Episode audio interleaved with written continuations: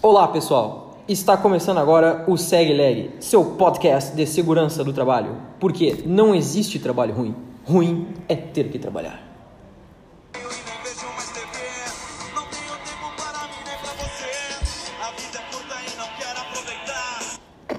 Essa é a Operádio e o episódio de hoje é sobre penalidades na inspeção. O meu nome é Kevin.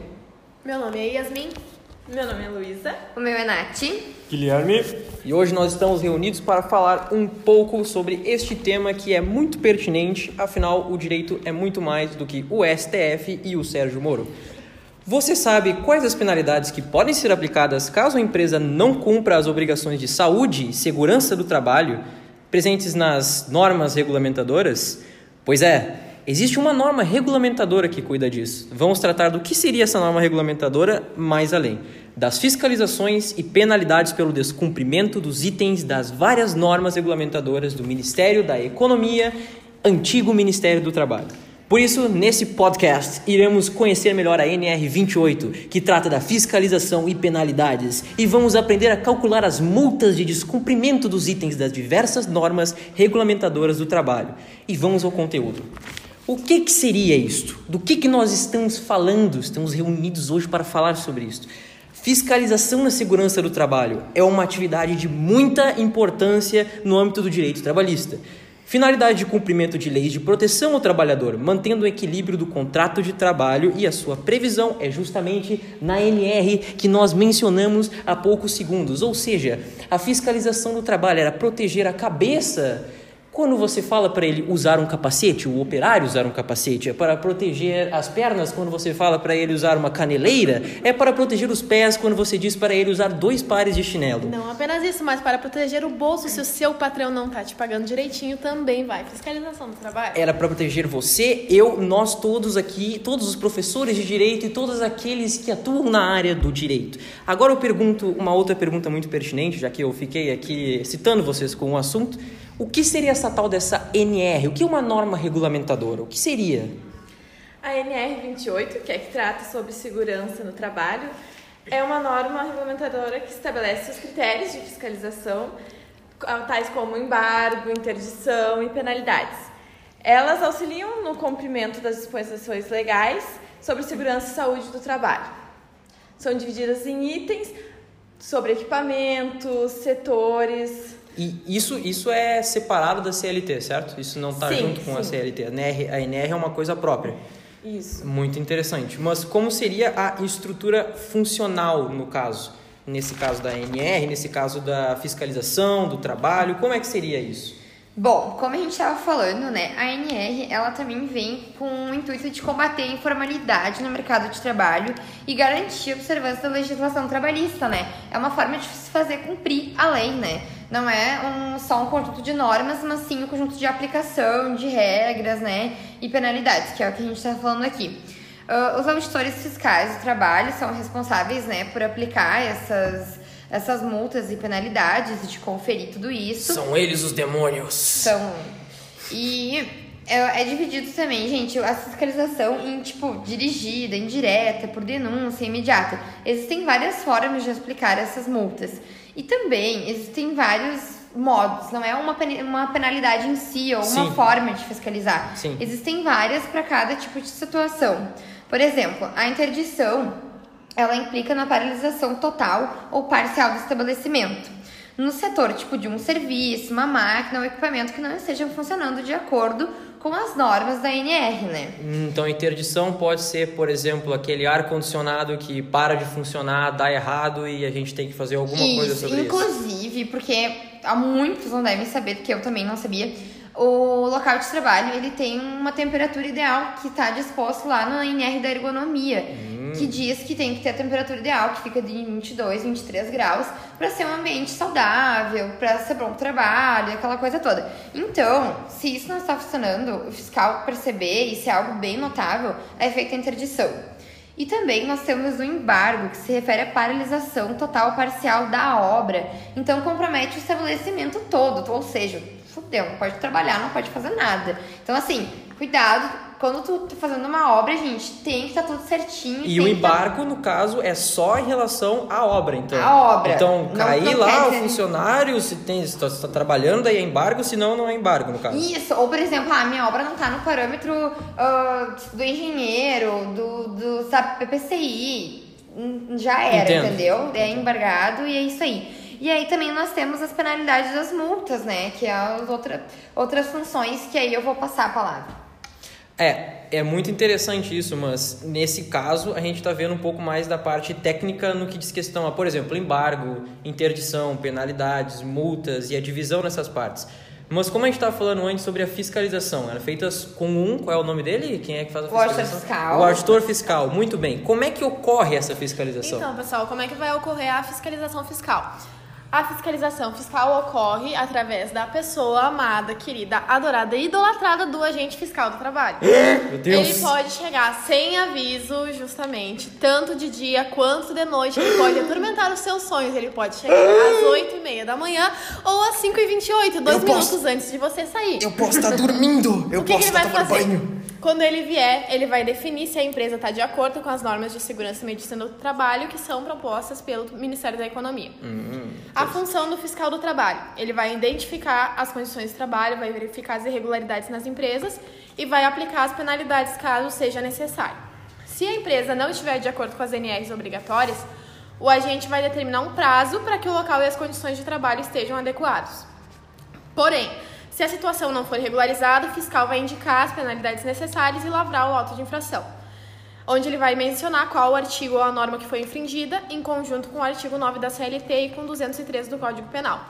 Quando o auto de infração ele é lavrado, se desencadeia aí um processo administrativo, em que vai haver o contraditório e a ampla defesa, como é comum de direito, em que o oferecimento da defesa, porém, ele é facultativo, tá? Se tu não quiser apresentar a defesa, se tu quiser apanhar calado, é da tua escolha. É da vida, né, pessoal? O rock ensina que... Às vezes a gente prefere se entregar do que lutar, isso. Não se trata de bater duro, se trata do quanto você pode apanhar e seguir em frente. Muito bom. Então, o prazo máximo para realizar as alterações é de 60 dias.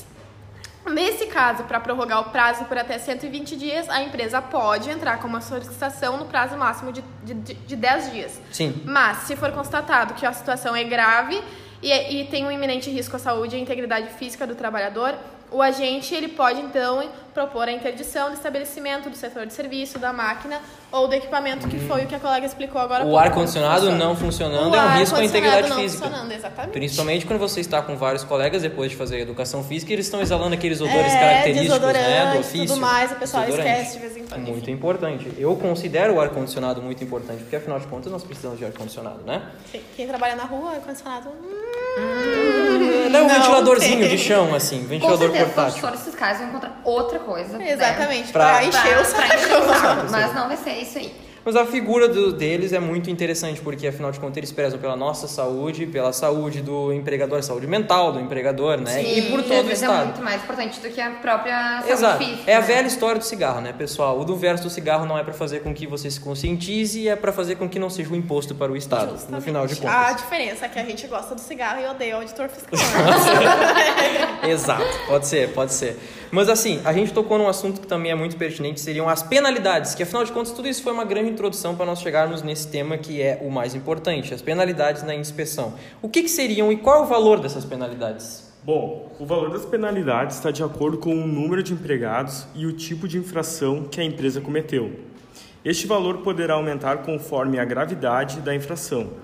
O cálculo é realizado através do cruzamento do número de funcionários e o código da infração. E justamente como está previsto na tabela que dispõe na NR28, é isso? Isso, as infrações sobre segurança e saúde do trabalhador terão as penalidades aplicadas conforme o quadro de gradação de multas, que está disposto no anexo 1 da NR28. Muito bom. Essa estabelece os valores para a segurança do trabalho e medicina do trabalho.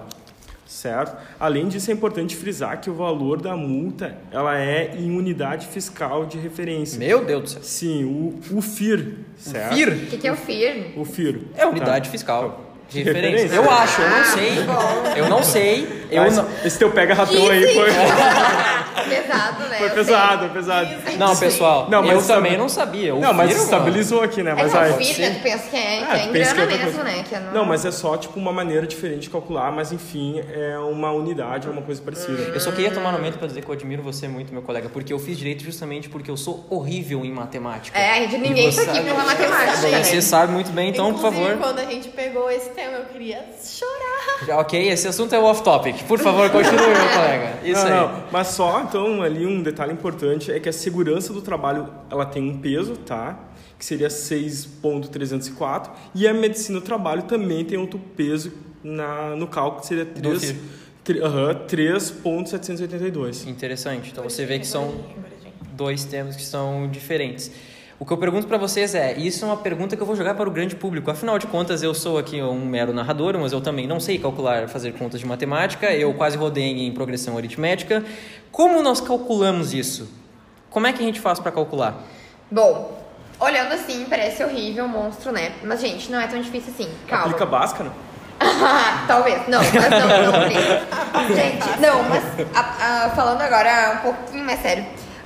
É necessário calcular, é imprescindível, porque, assim, ó, é uma conta que ela é óbvia no final, e assim, ó, a gente tem que pegar a norma regulamentadora, né, que estabelece a obrigatoriedade, que é a NR28, né, das medidas de segurança, para compreender que tipo de infração a empresa cometeu. Exato. Então, primeiro eu tenho que analisar o que aconteceu lá. Sabe? Se foi embargo, se foi interdição, se foi uma penalidade, que tipo de infração ela cometeu. E isso a gente faz baseado nos anexos da norma regulamentadora. Nos anexos, isso. E aí tudo o auditor fiscal, vai ter aquela perícia, aquela coisa toda, né? Isso aí. O nosso querido. Isso. E aí, a gente busca o número da infração no anexo 2 da NR28, que é aquele quadrinho. Aí é tipo uma batalha naval. Depois só cruza os dados com os números de funcionários. Porque, claro, se tu tiver menos funcionários, a tua multa é reduzida. Mas se tu tiver uma empresa gigante, só tem que pagar pelo custo de cada um, né? E no caso, o auditor fiscal, constatando que nós estamos infringindo o que está disposto na tabela, provavelmente terá algum auto de infração ou alguma coisa nesse sentido para aquela empresa.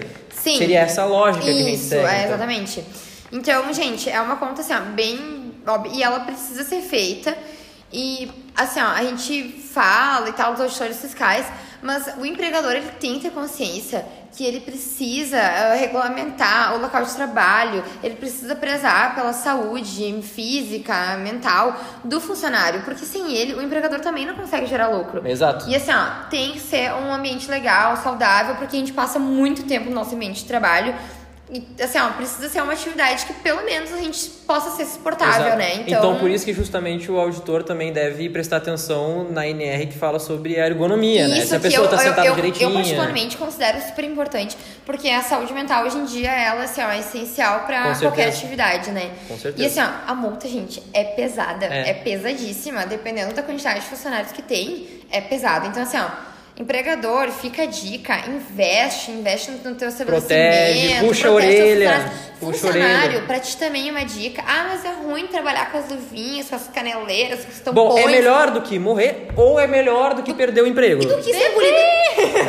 Não, mas pelo menos é melhor do que ser engolido por uma máquina. Então, assim, ó, né? Ou não ser engolido, ser parcialmente engolido por uma máquina, mas aí nós estamos num assunto um pouco mais sombrio. Mas tu sabe o que é o mais interessante? É que se o funcionário colabora com o empregador para que sejam cumpridas todas as disposições, não é só o empregador que vai ser beneficiado, porque o que gera multa não é só não usei capacete, não usei tampão de ouvido. Sim. Não é só isso.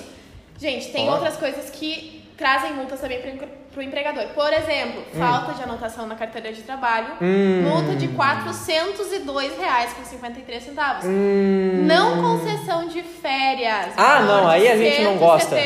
Não dá para ir para praia, não dá para ouvir raça negra. Agora, não dá para ficar em casa. Não dá para ficar em casa fazendo nada. Muito importante, atraso no pagamento de salário, R$ 170,26.